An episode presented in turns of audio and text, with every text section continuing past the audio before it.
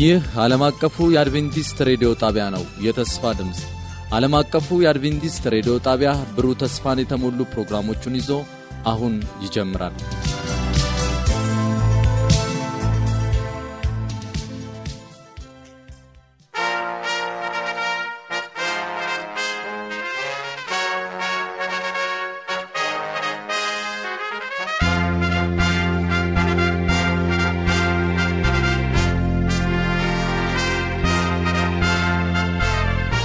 በጌታ የተወደዳችሁ አድማጮቻችን እንደምን ሰነበታችሁ?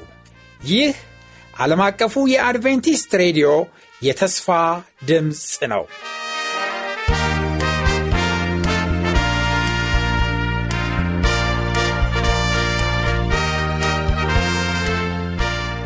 እኔ የአድቬንቲስት ሬዲዮ የአማርኛ ክፍል ፕሮግራም አዘጋጅ ወንጌላዊ ቴዎድሮስ አበበ ነኝ። ዛሬ በተለየ ሁኔታ እንኳን ለኢትዮጵያውያን አዲሱ ዓመት 2012 ዓ ም በሰላም አደረሳችሁ እላችኋለሁ። በዚህ በአዲሱ ዓመት በተለየ ሁኔታ በአዲስ መልክ ዝግጅታችንን ይዘን እንደምንቀርብ እያበሰርኳችሁ ባለፉት ጊዜያት አብራችሁን እንደነበራችሁ በዚህም ዓመት አብሮነታችሁ እንዳይለየን እያልኩ መልካም በመንፈስ የመነቃቃት ዘመን እመኝላችኋለሁ።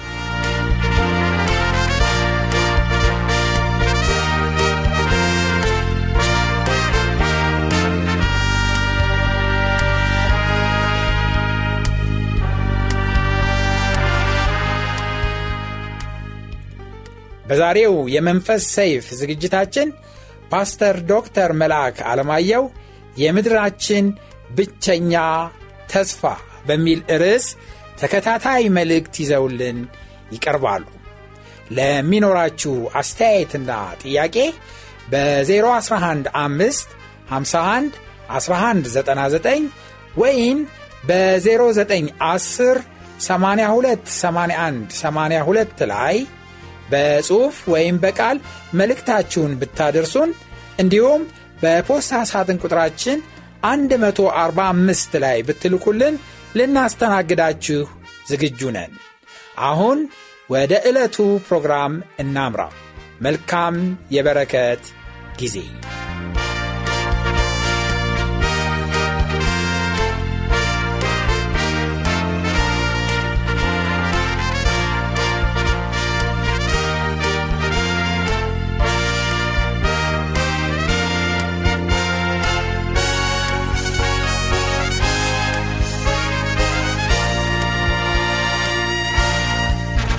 የመንፈስ ሰይፍ ፕሮግራም ታዳሚዎቻችን በየስፍራው የእግዚአብሔር ጸጋና ሰላም ከእናንተ ጋር ይሁን። ባለፈው ጥናታችን የምድራችን ብቸኛ ተስፋ በሚል ዋና ርዕስ ጥናታችንን ጀምረን ነበር።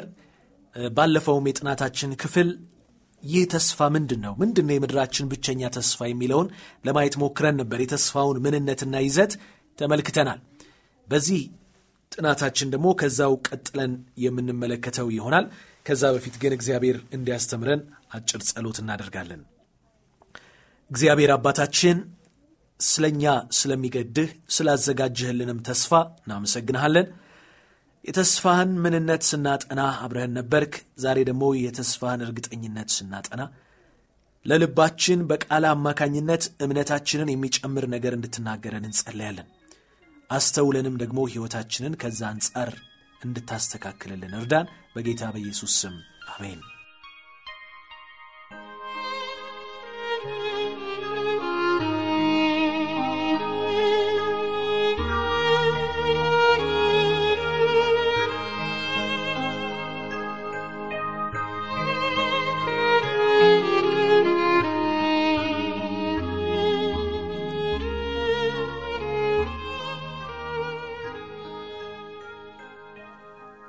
በዚህ ጥናታችን የተስፋውን ምንነት ባለፈው ባየነው ላይ የምንገነባው ይህ ተስፋ ምን ያህል ተፈጻሚ እንደሆነ ምን ያህል እርግጠኛ እንደሆነ ነው ለማየት የምንሞክረው። ምክንያቱም ስለዚህ ተስፋ ጥናታችንን ስንቀጥል አስቀድሞ የተነገረና በእርግጥም ዛሬ ተፈጻሚ ሆኖ የሚታየውን በዚህ ተስፋ ላይ የሚዘብቱ ብዙ ሰዎች እንደሚነሱ ልብ ልንል ይገባል። በመጽሐፍ ቅዱሳችን የክርስቶስ ዳግም ምጽአት ተስፋን በተመለከተ ዘባቾች እንደሚነሱ ተጽፎልን እናነባለን። እንዲህ ተብሎ ተጽፏል። በሁለተኛ ጴጥሮስ ምዕራፍ 3 ከቁጥር 3 እስከ 4 በምናነብበት ጊዜ ከሁሉ አስቀድሞ ይህን እወቁ ይላል። በመጨረሻ ዘመን የራሳቸውን ክፉ ምኞት የሚከተሉ ዘባቾች እየዘበቱ ይመጣሉ። እነርሱም እመጣለሁ ያለው ታዲያ የታለ? አባቶች ከሞቱበት ከፍጥረት መጀመሪያ አንስቶ እስካሁን ድረስ ሁሉም ነገር እንዳለ ይኖራል ይላሉ። እንግዲህ ልብ በሉ፣ ይሄ የተነገረው የዛሬ 2000 ዓመት ነው። ግን ዛሬም እንደነዚህ አይነት ዘባቾችን በጆሮአችን የምንሰማበትና ይመጣሉ የተባሉት እንደመጡ ማረጋገጫ ልንሰጥ የምንችልበት ሁኔታ አለ። የታለ የሚመጣው? ስለ ክርስቶስ ዳግም ምጻት ይሄ ነው የምድራችን ተስፋ አልከን አንተን ብትሆን ግን የታለ የሚመጣው? ብዙዎች ይህንን ሲናገሩ ሰምተናል። የታለ ታዲያ? አባቶቻችን ከሞቱበት ከፍጥረት መጀመሪያ አንስቶ ሁሉም ነገር እንዳለን ያለው ምን አዲስ ነገር አለ የሚባለው ጥያቄ ዛሬም አለ። ታዲያ በዚህ ጥናታችን ተስፋው ምን ያህል እርግጥ ነው የሚለውን ጥያቄ ለመመለስ ነው የምንሞክረው። ስለ ምጽአቱ የሚያረጋግጡልንን አምስት ነጥቦች ቀጥዬ መዘርዘር እፈልጋለሁ። በመጀመሪያ በቅዱሳት መጽሐፍት ውስጥ የተሰጠውን ሸፊ ሽፋን ሰፊ ሽፋን ነው ማንሳት የምፈልገው። መጽሐፍ ቅዱስ የኢየሱስ ክርስቶስን ዳግም ምጽአት ከፍተኛ አጽንዖት እንደሰጠው የሚከተለውን መረጃ ስናጤን እንረዳለን። ትንቢት በመጀመሪያ መጥቀስ የምፈልገው ትንቢት የመጽሐፍ ቅዱስን አንድ አምስተኛ ክፍል ይሸፍናል። የመጽሐፍ ቅዱስን በአጠቃላይ ከፋፍለን ብናይ ትንቢት አለው፣ ትምህርት አለው፣ ተግጻጽ አለው፣ የተለያየ ነገሮች አሉት። ግን የመጽሐፍ ቅዱስ አንድ አምስተኛ ክፍል የሚሸፈነው በትንቢት ነው። ከዚህ አንድ አምስተኛ የትንቢት ክፍል ውስጥ ደግሞ አንድ ሶስተኛው ስለ ክርስቶስ ዳግም ምጽአት የሚናገር ነው። እንግዲህ ልብ በሉ፣ ስለ ትንቢት እንኳን መጽሐፍ ቅዱስ ሲያወራ ከሦስቱ ትንቢቶች አንዱ ስለ ክርስቶስ ዳግም ምጽአት የሚናገር ነው። እንግዲህ ምን ያህል ሰፊ ሽፋን እንደተሰጠው ልብ በሉ። ስለ ክርስቶስ ደግሞ ከተተነበዩት 333 የመጽሐፍ ቅዱስ ትንቢቶች መካከል በመጀመሪያ ምጽአቱ ተፈጻሚነትን ያገኙት 109ኙ ብቻ ሲሆኑ 224ቱ ዳግም ምጽአቱን የሚጠባበቁ ናቸው። እንግዲህ ይህም ሌላው ምን ያህል ዳግም ምጽአቱ ትኩረት ሊሰጠው እና የተሰጠውም ጉዳይ እንደሆነ የሚያሳይ ነው። እንደገና ከአርባ ስድስቱ የብሉይ ኪዳን ነቢያት ስለ መጀመሪያ ምጽአቱ ትንቢት የተናገሩት ከአስር የሚያንሱ ሲሆኑ ስለ ዳግም ምጽአቱ የተናገሩት ግን ሰላሳ ስድስት ናቸው። አሁንም ልብ በሉ፣ ብዙዎቹ ነቢያት ስለ ዳግም ምጽአቱ ትንቢት ተናግረዋል። በብሉይ ኪዳን ውስጥ ደግሞ ስለ ዳግም ምጽአቱ የሚያወሱ 1527 ጥቅሶች አሉ። በአዲስ ኪዳን ውስጥ ያሉት ጥቅሶች ብዛት በድምሩ 7959 ሲሆኑ ከነዚህ ውስጥ 330ዎቹ ስለ ኢየሱስ ዳግም ምጽአት ይናገራሉ። ይህንን በሌላ አነጋገር ብናስቀምጠው ከ25ቱ የአዲስ ኪዳን ጥቅሶች አንዱ ስለ ዳግም ምጽአት የሚናገር ሆኖ እናገኘዋለን። በአዲስ ኪዳን ከእምነት ቀጥሎ ተደጋግሞ የተወሳ ርዕስ ቢኖር የኢየሱስ ክርስቶስ ዳግም ምጽአት ነው። በአዲስ ኪዳን እምነት በጣም ብዙ ጊዜ ተጠቅሷል። ጻድቅ በእምነት ይኖራል፣ በእምነት እንዲያው በጸጋው ጸድቃቸዋል። ግን ከእምነት ቀጥሎ ደጋግሞ በመጠቀስ ትልቁን ስፍራ የሚይዘው ርዕስ የክርስቶስ ዳግም ምጽአት ነው። ስለ የክርስቶስ መስቀል የመስቀል ሞቱ በመጽሐፍ ቅዱስ ውስጥ አንድ ጊዜ በተጠቀሰ ቁጥር ስለ ዳግም ምጽአቱ ሁለቴ ተጠቅሶ እናነባለን። እንግዲህ ልብ በሉ መስቀሉም በጣም ትልቅ ስፍራ አለው። ነገር ግን ስለ መስቀሉ አንድ ጊዜ የተጠቀሰውን ስንይዝ ሁለት ጊዜ ስለ ዳግም ምጽአቱ ደግሞ የተጠቀሰውን እናገኛለን። ጌታችን ኢየሱስ ራሱ ስለ ዳግም ምጽአቱ 21 ጊዜ ተናግሯል። ይህንን ዝርዝር ከማብቃቴ በፊት አንድ መጨመር የምፈልገው ከሀምሳ ጊዜ በላይ ደግሞ ሰዎች ለዳግም ምጽአቱ እንዲዘጋጁ በመጽሐፍ ቅዱስ ውስጥ ምክር ተሰጥቷል። ስለዚህ እንግዲህ አሁን የነገርኳችሁን ነገሮች ሁሉ አንድ ላይ ስናመጣቸው ምንድነው የሚሰጡን መልእክት ካልን ስለ ዳግም ምጽአቱ እንዲህ ተደጋግሞ መጠቀሱ የክስተቱን እርግጠኝነት የሚያረጋግጥ ማስረጃ ነው። የክርስቶስ ዳግም ምጽአት እርግጥ ባይሆን ኖሮ ይህ ሁሉ ድግግሞች ባላስፈለገ ነበር። እንደዚህ ሰፊ ሽፋን የተሰጠው እንደዚህ ደግሞ ደጋግሞ የተጠቀሰው ነገሩ እርግጥ ስለሆነ ነው ወገኖቼ። በእርግጥም ደግሞ እኔም እላለሁ ጌታ ኢየሱስ ክርስቶስ ተመልሶ ይመጣል። እግዚአብሔር ይመስገን ሌላው የተስፋው እርግጠኝነት ማረጋገጫ ማስረጃ የተስፋ ሰጪው ታማኝነት ችሎታ ነው በመጀመሪያ ያየነው ተደጋግሞ መጠቀሱን አሁን ደግሞ በሁለተኛ ደረጃ እንደ መረጃ አድርጌ የማቀርበው ወይንም እንደ ማስረጃ አድርጌ የማቀርበው ተስፋው እንደሚፈጸም የተስፋ ሰጪው ታማኝነትና ችሎታ ነው። መቼም የትኛውም ተስፋ ተፈጻሚነት የየትኛውም ተስፋ ተፈጻሚነት በተስፋ ሰጪው ችሎታ ላይ የተመሰረተ እንደሆነ እሙን ነው። ተስፋ ሰጪው ቃል አባይ ከሆነ ተስፋው ይፈጸማል ብሎ መጠበቅ እንዲያው ዕድሜን መጨረስ ሞኝነት ነው። ተስፋ ሰጪው ከአቅሙ በላይ የሆነን ተስፋ ሰጥቶ ከሆነም ተስፋው ርቆ የተሰቀለ ዳቦ ሆኖ ነው የሚኖረው። ነገር ግን ተስፋውን የሰጠው ታማኝና የሰጠውን ተስፋ ማከናወን የሚችልበት ብቃት ካለው በእርግጥም ተስፋው ይፈጸማል። መጽሐፍ ቅዱስ በቃላት ለመግለጽ በሚያዳግተው የሚያዳግተውን የእግዚአብሔርን ታማኝነትና ችሎታ በተቻለ መጠን ሊገባን በሚችል ቋንቋ አስፍሮልን እናንባለን እንደው ለምሳሌነት ሁለቱም ብቻ ነው መጥቀስ የምችለው ከጊዜም አንጻር አንደኛው በዘሁልቁ መጽሐፍ ላይ የሚገኝ ነው። ዘሁልቁ ምዕራፍ 23 ቁጥር 19 ላይ ስናነብ እንደዚህ ተብሎ ተጽፎልናል። የዋሽ ዘንድ ይላል እግዚአብሔር ሰው አይደለም። ይጸጸትም ዘንድ የሰው ልጅ አይደለም። ተናግሮ አያደርገውምን? ተስፋ ሰጥቶስ አይፈጽመውምን? ይላል።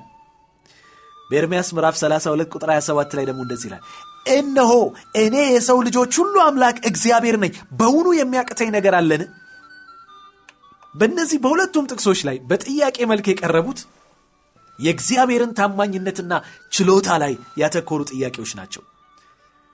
መልሳቸው እግዚአብሔር ተስፋ ሰጥቶ አይፈጽመውምን? እግዚአብሔር ይዋሻልን? ለሚለው ጥያቄ መልሱ አይዋሽም እሱ አይደልልም ነው። ብዙዎች የማይፈጽሙትን ተስፋ በውሸት በመደለል ይሰጣሉ እግዚአብሔር ግን እንደዚህ አይደለም። የዋሽ ዘንድ ሰው አይደለም ነው የሚለው። ተስፋ ሰጥቶስ አይፈጽመውምን ይፈጽመዋል ነው መልሱ። ሁለተኛው ደግሞ ችሎታን በተመለከተ ነው። ቅድም እንደተናገርኩት ብዙ ጊዜ ተስፋ ተገብቶ የማይፈጸምበት ምክንያት ተስፋ ሰጪው ስለሚዋሽ ብቻ አይደለም አቅምም ስለሚያንሰው ነው። እግዚአብሔር ታዲያ በአቅም ጉዳይ ጥያቄ ውስጥ ይገባል ወይ ካልን አይገባም። ራሱን እንደውም እንዲህ ብሎ ጠይቋል እኔ የሰው ልጆች ሁሉ አምላክ እግዚአብሔር በውኑ የሚያቅታኝ ነገር አለ ወይ መልሱ ምንም ነገር የለም። እርሱ ቃሉን የማያጥፍ የተናገረውን ማድረግ የማይሳነው ሁሉን ቻይ የሆነ አምላክ ነው። እግዚአብሔር ታማኝና የተናገረውን ማድረግ የሚችል ምን ተስኖት ብለን ልንናገርለት የምንችል በመሆኑ እንዲህ ተብሎ ተመስክሮለታል። በአንደኛ ነገሥት ምዕራፍ 8 ቁጥር 56 ላይ ስናነብ በሰጠው ተስፋ መሠረት ለሕዝቡ ለእስራኤል እረፍትን ለሰጠ ለእግዚአብሔር ምስጋና ይግባው። በባሪያው በሙሴ አማካይነት ከተሰጠው መልካም ተስፋ ሁሉ አንድም ቃል አልቀረምና በተለይ የመጨረሻው በጣም በጣም ልናሰምርበት የሚገባ ነው። ከተሰጠው ተስፋ አንድም ቃል አልቀርም ለምን? እግዚአብሔር ታማኝና ሁሉን ቻይ ስለሆነ። እርሱ በማይመስል ሁኔታ ውስጥ እንኳን ከተናገረው አንዳች ሳያጎድል በመፈጸም የተካን አምላክ ነው። በአብርሃምና በሳራ ታሪክ ውስጥ ተስፋው ሊፈጸም ይቅርና ሊታሰብ በማይችልበት ጊዜ እግዚአብሔር ሙት የሆነውን ሥጋ ሕያው አድርጎ ታሪክ ሠራ። ታይቶም ሆነ ተሰምቶ በማይታወቅ መልኩ የአሮጊት አራስ ብቅ አለች። የአሮጊት አራስ ታይቶ አይታወቅም። ሳራ ግን በስተርጅና ልጅ ታቀፈች እግዚአብሔር ቃል ገብቷልና እግዚአብሔር ተስፋ ሰጥቷልና ተስፋውንም ይፈጽማል በአዲስ ኪዳን ደግሞ ማርያምና ማርታ በወዳጃቸው የተረሱ ችግራቸው መፍትሄ አጥቶ ለአንዴና ለመጨረሻ ጊዜ የተዘጋ መስሏቸው በሐዘን ተቆራምደው ሳለ የረፈደበት የሚመስለው ኢየሱስ ብቅ አለ። በእርግጥም ከሰጠው የተስፋ ቃል አንድም የማያጎድል ጌታ ፈጽሞ ማንም ባላሰበው መንገድ የተዘጋውን መቃብር አስከፍቶ የአስክሬኑን ጆሮ አንቅቶ በድምፁ ቀስቅሶ አለው ቀድሞውንስ አንቀላፍቷል እንጂ አልሞተም ነበር ብሎ አልነበር እንግዲያውስ ወገኖቼ ይህንን የእግዚአብሔርን ቃል ምክር ልብ እንበል። ራእዩ ይላል እምባቆም ትንቢተ እምባቆም ምዕራፍ ሁለት ቁጥር ሦስት ራእዩ የተወሰነለትን ጊዜ ይጠብቃልና ስለ መጨረሻውም ይናገራል። እርሱም አይዋሽም የሚዘገይ ቢመስልም ጠብቀው፣ በእርግጥ ይመጣል ከቶም አይዘገይም ይላል። ይመጣል ከቶም አይዘገይም። ግን ልብ በሉ ወገኖቼ፣ የሚዘገይ ሊመስል ይችላል። ቢመስልም ግን ጠብቀው። ለምን? በእርግጥ ይመጣል ከቶም አይዘገይም። የዘገየ ቢመስልም ነው የሚለው። የመዘግየት ነገር እግዚአብሔር ጋር የለም። የዘገየ የሚመስለን የእኛና የእሱ ሰዓት እኩል ስላልተሞላ ነው። የእርሱ ሰዓት ሌላ ነው፣ የእኔና የእናንተም ሰዓት ሌላ ነው። ስለዚህ ወገኖቼ ተስፋው እንደሚፈጸም እርግጠኛ የምንሆንበት ሌላው ነጥባችን አሁን ያየነው ነው፣ የተስፋ ሰጪው ኃይልና እውነተኝነት። ሌላ ደግሞ ማስረጃ መጥቀስ ፈልጋለሁ። አሁንም ከተስፋው ጋር በተያያዘ ተፈጻሚነትን ያገኙ ትንቢቶችን ምስክርነት እኔ ከላይ እንደተመለከት ነው የእግዚአብሔር ቃል ብዙ ትንቢታዊ መልእክቶችን የያዘ ሲሆን ከእነዚህም ውስጥ አስቀድሞ በተተነበየው መሠረት ፍጻሜያቸውን ያገኙ ትንቢቶች አሉ። ሁሉን መጥቀስ አይቻል። ነገር ግን ስለ ክርስቶስ የመጀመሪያ ምጽአት ቀድመው ተተንብየው ፍጻሜ ያገኙትን አንዳንድ ትንቢቶችና በዳንኤል ምዕራፍ ሁለት ላይ የሚገኘውን ሰፊ የጊዜ ሰሌዳ የሚሸፍንን ትንቢት በአጭሩ እንመልከት።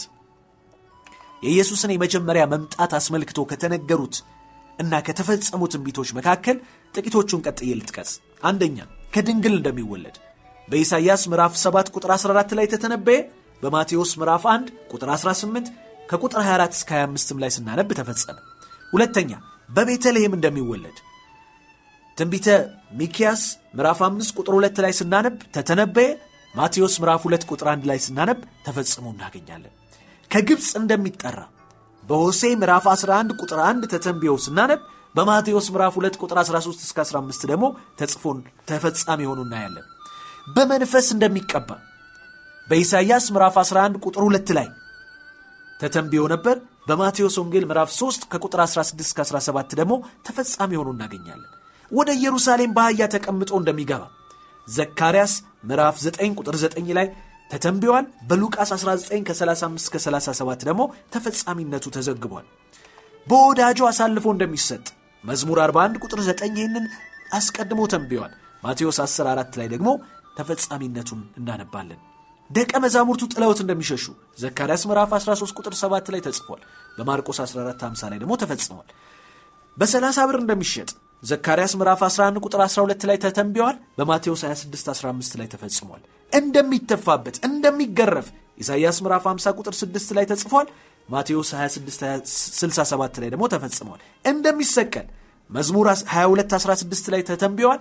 ሉቃስ 23 33 ላይ ተፈጽሟል። አጥንቱ እንደማይሰበር መዝሙር 34 ቁጥር 20 ላይ ተተንብዮአል። ዮሐንስ 19 33 ላይ ተፈጽሟል።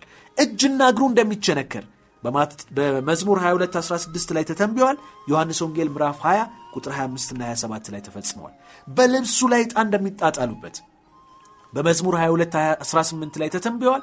በዮሐንስ ወንጌል 19 ከ23 እስከ 24 ተፈጽመዋል። ሆምጣጤ እንደሚያቀርቡለት በመዝሙር 69 ቁጥር 21 ላይ ተተንብዮአል። በማቴዎስ ወንጌል 27 34 ላይ ተፈጽሟል። ሞትን አሸንፎ እንደሚነሳ በመዝሙር 22 18 ላይ ተተንብዮአል። በዮሐንስ ወንጌል 19 ከ23 እስከ 24 ላይ ተፈጽሟል። እንግዲህ ወገኖቼ እነዚህ ሁሉ ትንቢቶች በኢየሱስ ምድራዊ ሕይወት መፈጸማቸው የአጋጣሚ ጉዳይ ነው ብሎ ማመን በፍጹም አስቸጋሪ ነው። እውነታው ግን እነዚህ ክስተቶች አስቀድሞ ነገሮችን ማየት የሚችል አምላክ ቀድሞ በባሪያዎቹ አማካኝነት በትንቢት መልክ የተናገራቸው ሲሆኑ በኋላም በአስደናቂ ሁኔታ ፍጻሜያቸውን አግኝተዋል። ሌላው በዳንኤል ምዕራፍ ሁለት ላይ የምናገኘው የባቢሎን ንጉሥ የናቡከደነፆር ሕልም ነው።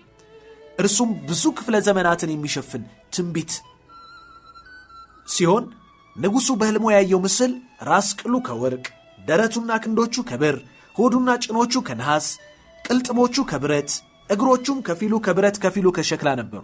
ወርቁ የባቢሎንን መንግሥት፣ ብሩ የሜዶ ፋርስን፣ ናሱ የግሪክን፣ ብረቱ ደግሞ የሮም መንግሥታትን የሚመለከቱ ናቸው። በእርግጥም በትንቢቱ በቀረበው መሠረት እነዚህ መንግሥታት አንዱ ሌላውን በመተካት ያለምንም ዝንፍ ማለት የዓለም መሪነትን በትረ ሥልጣን ጨብጠዋል።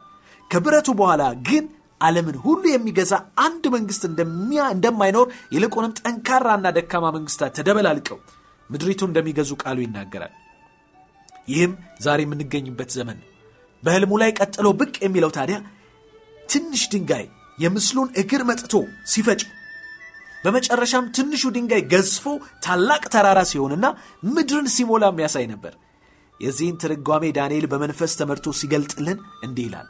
በእነዚያ ነገሥታት ዘመን አለ የሰማይ አምላክ ፈጽሞ የማይፈርስና ለሌላም ሕዝብ የማይሰጥ መንግሥት ይመሰርታል።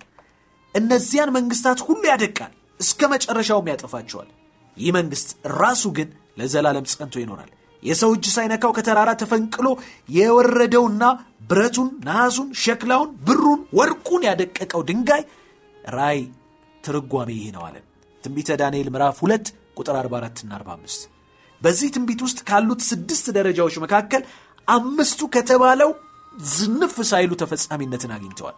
ቀሪው ስድስተኛውም እንደሚፈጸም ለእምነታችን ጠንካራ መሠረት ይሆኑናል።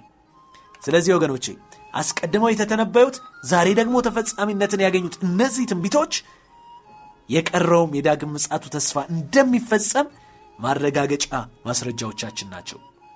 ሌላው በመስቀል ላይ የተከፈለው በቃላት ሊገለጽ የማይችል ታላቅ ዋጋ ነው። ይህም የዳግም ምጻቱ ተስፋ እርግጥ እንደሆነ ልንጠቅሰው የምንችለው ማስረጃችን ነው። የጌታችን የኢየሱስ ክርስቶስ መስቀል መለኮት ለሰብአዊ ዘር የከፈለውንና በቃላት መግለጽ የማይቻለውን ታላቅ ዋጋ ያሳየናል። ለኃጢአት ባርነት ራሳችንን ሸጠን ስለ እርሱ እኛም ምንም ደንታ ባልነበረን ጊዜ እርሱ ግን እኛን ነፃ ለማውጣት የሚያስከፍለውን ዋጋ ሁሉ በመክፈል ሊታደገን መጣ። የሁላችንንም ኃጢአት ተሸክሞ ሁለተኛውን ሞት በመሞት መራራውን የኃጢአት ጽዋ ምንም ሳያስቀር ጨለጠው፣ በደሙም ዋጀን። እንዲህ ተብሎ እንደተጻፈ በአንደኛ ጴጥሮስ ምዕራፍ 1 ከ18 እስከ 19 ከቀድሞ አባቶቻችሁ ከወረሳችሁት ከንቱ ከሆነ ሕይወት የተዋጃችሁት በሚጠፋ ነገር በብር ወይም በወርቅ እንዳልሆነ ታውቃላችሁ። ነገር ግን እናንተ የተዋጃችሁት ነውርና እንከን እንደሌለበት በግ ደም በክርስቶስ ክቡር ደም ነው ይላል። ታዲያ እንዲህ ያለውን ታላቅ ዋጋ በመክፈል ይኸው ክቡር ደሙን በማፍሰስ የራሱ ያደረገን ጌታ እንዴት ተመልሶ መጥቶ እርሱ ባለበት ለዘላለም እንድንኖር አይወስደንም? ይህንን የማያደርግ ከሆነማ ክቡር ደሙን ከንቱ አደረገው ማለት ነው። እንግዲህ ነገሩን በደንብ ስናጤነው እንዲህ አይሆንም። እኛ እንኳን ዋጋ ላወጣንበት ጉዳይ ምንም ያህል ዋጋ ላወጣንበት ጉዳይ ምን ያህል እንደሚነሳሳ ራሳችን ምስክሮች ነን። እንኳን ቃሉን ሊያጥፍና ሊተወው ይቅርና ተመልሶ እስከሚመጣ ድረስ በሰማይ የሚሠራውም የእኛን ጉዳይ የሚመለከት ሥራ ነው። ወገኖቼ እኛ በእርሱ ቁጥር አንድ አጀንዳዎች ነን። በመስቀል ላይ በተግባር የተገለጠው ፍቅሩ እንኳን ሊረሳን ከእኛ ይልቅ ዳግም የሚገለጥበትን ጊዜ በጉጉት እርሱ እንደሚጠባበቅ ማስረጃ ይሆነናል። ስለዚህ ወገኖቼ በመስቀል ላይ የተከፈለው ዋጋ ተመልሶ እንደሚመጣ ማስረጃችን ነው። ሌላውና የመጨረሻው የመንፈስ ቅዱስ መያዣ ነው። የመንፈስ ቅዱስ መያዣ ተሰጥቶናል። ይህም ማረጋገጫችን ነው። መንፈስ ቅዱስ የተባረከው ተስፋችን ስለሆነው የጌታችን የኢየሱስ ክርስቶስ ዳግም ምጻትና በምጽአቱም ልንወርስ ስላለን ርስት ዋስትና ይኖረን ዘንድ የተሰጠን መያዣ ወይንም ቀብድ እንደሆነ ሐዋርያው ጳውሎስ ሲጽፍ እንዲህ ይላል። ተስፋ ሆኖ በተሰጠው በመንፈስ ቅዱስ ማኅተም ታትማችኋል። ለክብሩ ምስጋና ለመሆን የእግዚአብሔር የሆኑት እስኪዋጁ ድረስ እርሱ ለርስታችን ዋስትና የሚሆን መያዣችን ነው ይላል። ማ መንፈስ ቅዱስ ኤፌሶን ምዕራፍ 1 ከቁጥር 13 እስከ 14 እርሱ ምናችን ነው አለ? ለርስታችን ዋስትና የሚሆን መያዣችን ነው።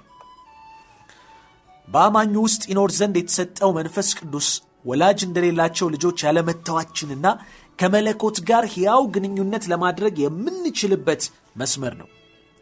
ከዚህ በተጨማሪ በክርስቶስ ኢየሱስ ዳግም ምጽአት ከእግዚአብሔር ጋር ለዘላለም በአካል አብረን ስለንኖር የምንጎናጸፈውን ደስታና እርካታ ዛሬ በትንሹ ለማጣጣም የሚያስችለን ቅምሻ ነው። በእርግጥም እግዚአብሔር መንፈስ ቅዱስን እንደ ቀብድ በመስጠት የጀመረውን ርስት በልጁ ዳግም ምጽአት ደግሞ በሙላት ያወርሰናል። የክርስቶስ ዳግም ምጽአት እርግጠኛነት ማረጋገጫዎች ብለን የጠቀስናቸውን የመስቀሉን መሥዋዕትነትና የመንፈስ ቅዱስን ስጦታ አንድ ላይ አጣምረን የምንችልበትን ተምሳሌት ደግሞ ሐዋርያው ጳውሎስ በሁለተኛ ቆሮንቶስ ምዕራፍ 11 ቁጥር 2 ላይ ይሰጠናል። እንዲህ ይላል፣ በእግዚአብሔር ቅናት እቀናላችኋለሁ፣ እናንተን እንደ ንጽሕት ድንግል ለክርስቶስ ለማቅረብ ለአንድ ባል አጭቻቸዋለሁና። በዚህ አነጋገሩ ሐዋርያው ጳውሎስ አማኞችን ለትዳር በታጨች ሴት ኢየሱስን ደግሞ በባል ወይንም ባጫት ሴት በመመሰል ጌታችን ኢየሱስ ስለ ዳግም ምጽአቱ ሲናገር የተጠቀመበትን የሰርግ ምሳሌ እንደገና ብቅ ያደርጋል። አማኞች ለኢየሱስ የታጩ ደናግልት ሲሆኑ በበጉ ሰርግም ከሙሽራቸው ጋር በፍጹም አንድነት ለዘላለም ይጣመራሉ። ባለ ራእዩ ደግሞ ስለዚህ ሰርግ እንዲህ ይጽፋል። የበጉ ሰርግ ስለደረሰ አለ የእርሱም ሙሽራ ራሷን ስላዘጋጀች ደስ ይበለን፣ ሐሴት እናድርግ፣ ክብርም እንስጠው።